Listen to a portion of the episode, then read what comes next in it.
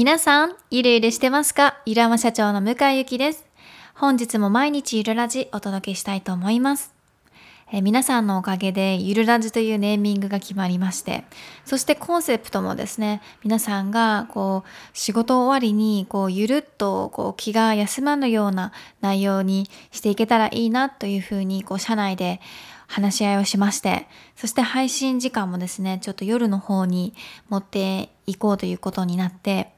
どんどんゆるラジが進化しております。もちろんこれは、まあ、仮段階なので、これからずっとこの時間でやっていくのかというと、そうではないかもしれないんですけど、とにかく今はいろんなことをですね、試してみて、そしてこう実験している最中なので、まあ、何時に配信するか定かではないんですけれど、ぜひお付き合いください。そして、ゆるラジにこうコンセプトを持っていくっていうところでですね、こう多くの方から、ゆきさんのこうストイックな発信もこう聞きたいっていう声をいただいたんですよ。で、私はですね、そもそもこう自分がストイックっていうことを SNS で発信するそうだな、3、4年前ですね。そい、その前まではですね、自分がストイックだということにあまりこう気づかないで生きていたんですよ。ただ、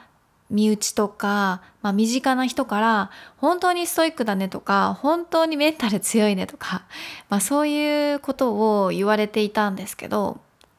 こう自分はいつも自分よりさらにストイックな人を追いかけてきたので、こう自分がストイックという自覚がなくてですね、生活しているんですね。だから多分ゆるラジも自分の毎日をただただこうやってシェアしていくだけで、多分聞いている人によっては、いや、すごくストイックだなって 思われるような情報とか、私の考え方とかが、まあ間違いなく出てくると思うので、こうあえて自分自身がこれ私こういう風なストイックな面ありますよっていう風に、まあ、シェアする必要はないのかなとか思ったりしました。なのでこうリスナーの皆さんがですね 聞いていてほらやっぱりこうストイックじゃないかっていう面がたくさん登場すると思うんですけどこう私っていう人間はこうストイックな時とこう緩い時と波がもしかしたら人より大きいのかもしれないですし自分自身が緩んでいるっていう感覚が、まあ、人にとっては全然普通で何も緩んでいないのかもしれないんですけど私の中ではオンオフがあってテンションが高い時もテンションが低い時もあってまあ自分の満足度を追求して生きているだけなのでですね、まあ、軸はそこで決めています。なのでゆるラジでは私の毎日のいろんなところを切り取って発信していくと思うので、まあ、その中に一部ストイックも含まれてくると思うので、これからもぜひ聞いてください。そして今日のお話なんですけど、今日もね、何話そうかなと思ったんですよ。いろいろ話したいことがたくさんあるんですけど、まあ、最近では私のこう近況報告をすると、まあ、手帳の販売がスタートしたので、まあ、手帳を宣伝したりライブをしたりっていうことを結構やっていました。そして、まあ、YouTube の方もたくさんの方に協力してもらえることになったので、一日のスケジュールの中でこう多くを占めるっていうことはなくなったんですよね、YouTube という存在が。じゃあ、これからこう向井由紀は何をこう一日の中でボリュームをとってたくさんこなしていくのかっていうとですね、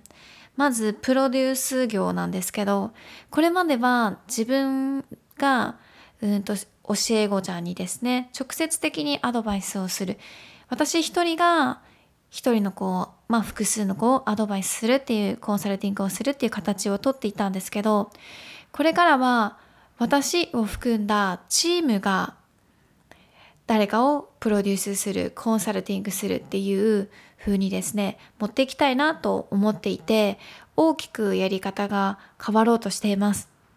まあ、それがですね、12月くらいに皆さんにリリースできるかなっていう、まあ、大きなプロジェクトになると思うんですけど、詳しくはオンラインサロンの方から多分先行的に案内させていただくんですけど、まあ、そのプロジェクトが結構大きいものなので